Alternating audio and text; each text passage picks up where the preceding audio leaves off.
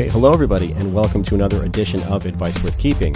My name is Joe DeProsper, and I'm joined today by Sadaf Majahid and Brett Benner, and I will start us off by just having them introduce themselves to our listeners, and starting with you, Brett. Yeah, thanks, Joe. Uh, my name is Brett Benner, everyone. I'm a partner in our finance transformation practice here at KPMG. Uh, spent most of my career working uh, you know, in the finance organization and, and have really spent a lot of time focusing on financial planning and analysis and what that means for companies to be effective in how they operate uh, in the FP&A and what we're calling the BP&A space. Hi, everyone. My name is Sadaf Majahid. I am also part of KPMG's Finance Transformation Group. I'm a director based out of New York and actually have had the opportunity to spend a lot of time working with Brett when we're helping clients transform their finance function and specifically trying to develop a world-class BP&A organization. Happy to be here. Terrific. Thanks to both of you. So Brett, can you start us off broadly here with what are the major considerations when starting to develop a business planning and analysis strategy?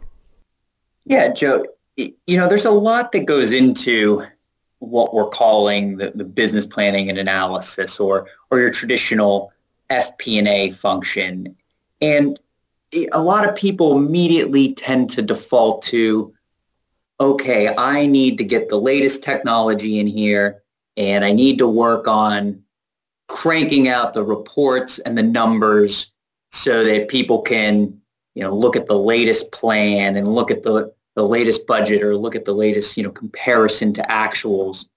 And what we've seen is to really make this organization effective, make it more business oriented, you have to change the foundational way that that, that organization operates. the, the scope has to increase from reporting up to executive leadership to really reporting out to the business and, and making sure that people are getting the insights and analysis that they need to make informed decisions. And that's really what it's all about.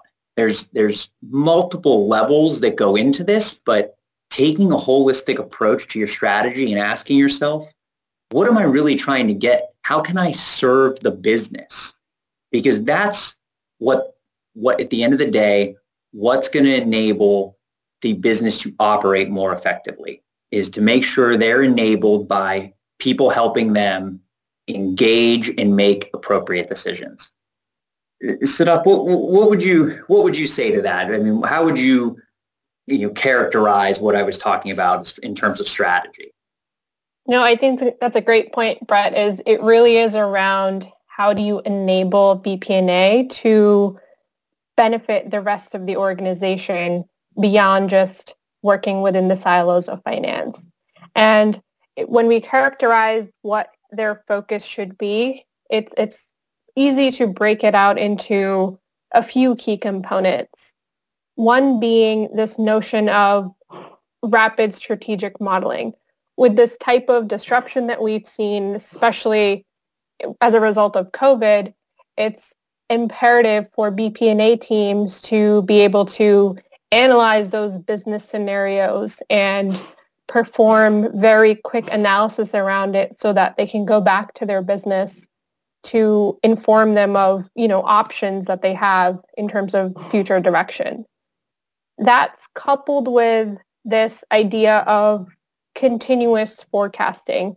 You know, in the past, we've seen FP&A teams spend once a year cranking out a very detailed bottoms-up budget, bottoms-up forecast that's outdated by the time that it's actually finalized. But what we need them to do is move towards a continuous process where any change in a key business driver triggers them to, to do their planning. Again, just going back to what's top of mind for the rest of their business and how they can inform them. And that's what's going to lead them to create value.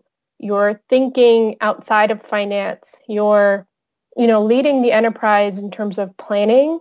And the way you're doing that is by promoting a the same language across the company in the form of standard business drivers. a, a common data set. Um, all of that together really does let you create value for the business versus just serving as a function that you know reports on historical information. The last thing I'll add to that is the two key enablers to make all of that happen is relying on technology as well as changing the skill set that traditional BP&A teams may have had.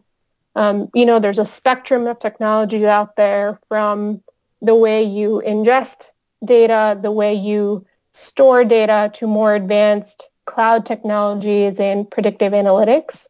Um, we really do also need to think about amplifying the types of skills that these BP&A teams have to not only leverage this new technology and new data, but also not lose context and the business acumen that makes BP&A so important to the rest of the business. So Brett, back to you. We always want to be thinking when we have a plan or strategy, what are we trying to prevent? What's the worst case scenario here? What impact could a poorly executed BP&A strategy have on an organization? Yeah, there's there's really two areas where we see a poorly executed strategy start to really fall apart and cause confusion within an organization. I, I think number one it's when you have teams that aren't integrated or disjointed teams across the company or separate functions doing different tasks as part of this process. So the perfect example is where you have a corporate FP&A group which tends to act more as a consolidator or a holding company where they're pulling in all the information versus the business unit or the business focused finance teams. And if they're not connected on the direction, you know, the same, making sure they're leveraging the same tools, making sure they're following the same processes, making sure they're all aligned with the same strategy, it, it can be very difficult to pull together a comprehensive plan that has everyone in the business aligned.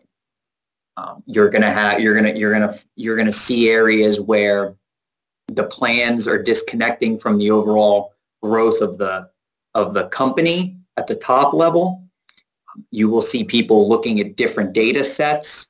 You will see people looking and following different, essentially planning for their own needs versus the business. And they might not be leveraging the, the latest data and the most useful insights that are available to them. So just making sure that everyone is aligned on the strategy and then the second part of that is making sure everyone is leveraging the same, the right data sets to start essentially giving, adding value to the business by making sure they're pulling in the right data.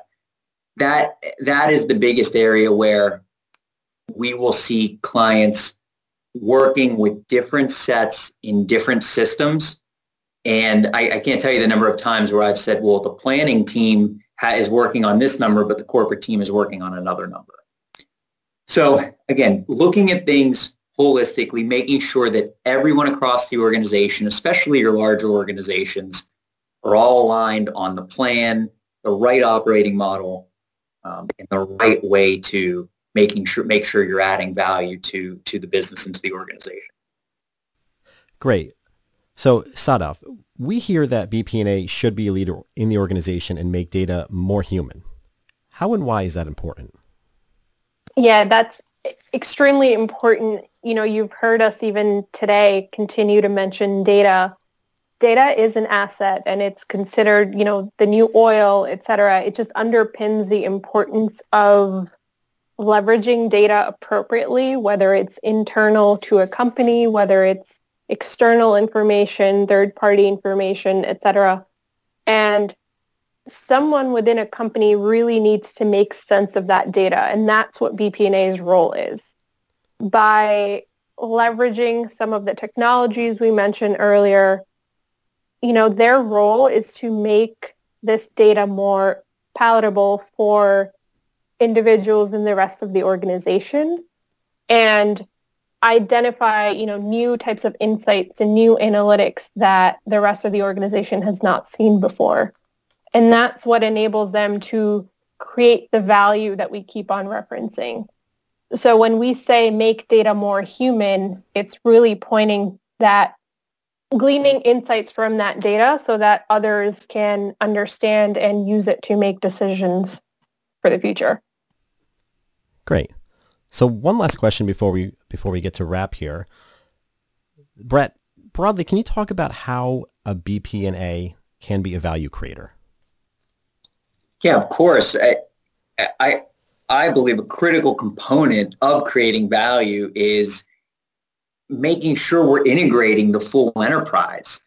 So having your BP&A group lead the enterprise planning, making sure we're bringing together the sales team so that we're aligning on the right volumes, bringing together marketing to make sure that we're all aligned on the right marketing analytics and measuring the spend and making sure that we're being able to tie that spend into what's driving sales or what's driving growth. Um, and then, and you know, if you're if you're any type of manufacturing or supply chain organization, making sure your operations teams are leveraging the right the right volume and the right demand plans, and making sure that's all integrated with your financial plan. It's a very hard, it's a very simple concept to understand, but a very difficult concept for for companies to execute. And it, it, you know, it goes back to the previous question you asked around where do things fall apart? I mean, not being integrated and not having a, an organization or a function within within your organization take the lead on making sure that's integrated can really cause confusion and limit the value that that the the BP&A group can bring to you. So it's one of the things we emphasize quite a bit is making sure that this group is truly taking the lead on understanding the, those integrated plans across the enterprise. Sadaf, would you would you agree with that or have anything to add there?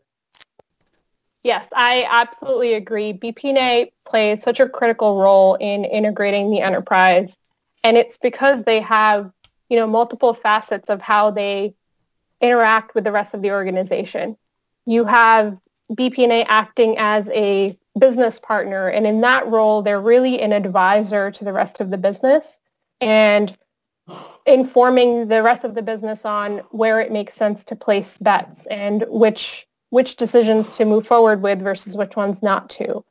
In another capacity, you have BP&A really acting as a central team in, in terms of a center of expertise. You know, they're setting corporate strategy, and they're they're working with the businesses to balance corporate targets but also you know local local growths and local expertise that's required. So in that sense bp&a really is the most uh, well placed to um, balance the, the the needs of the finance function with strategic growth opportunities So before we close, any any parting words, any one thing you'd want a listener considering a BP&A strategy to remember? Uh, Sadaf, starting with you.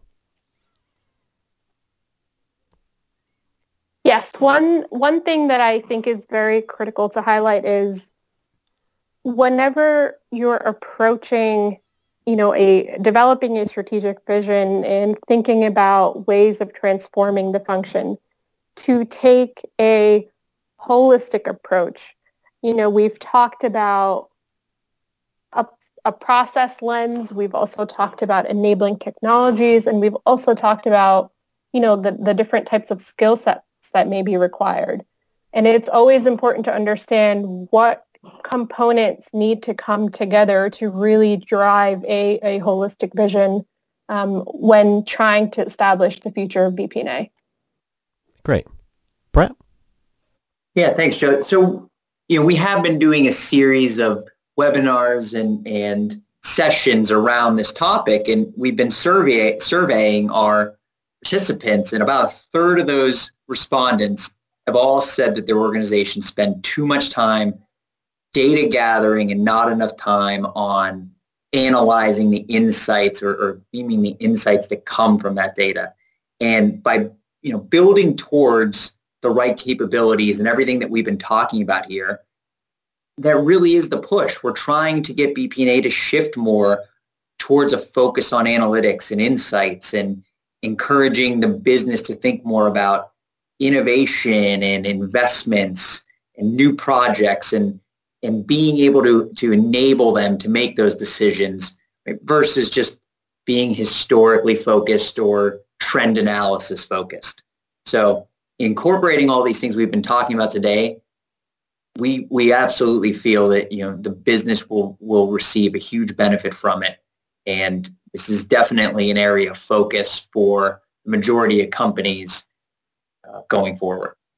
Brett Sadaf, I want to thank you for your time and for your knowledge today on the podcast. I'm sure we all feel better informed and prepared to implement a BP&A strategy. It's obviously and clearly more important now than it ever has been. Thanks again and hope to talk to you soon.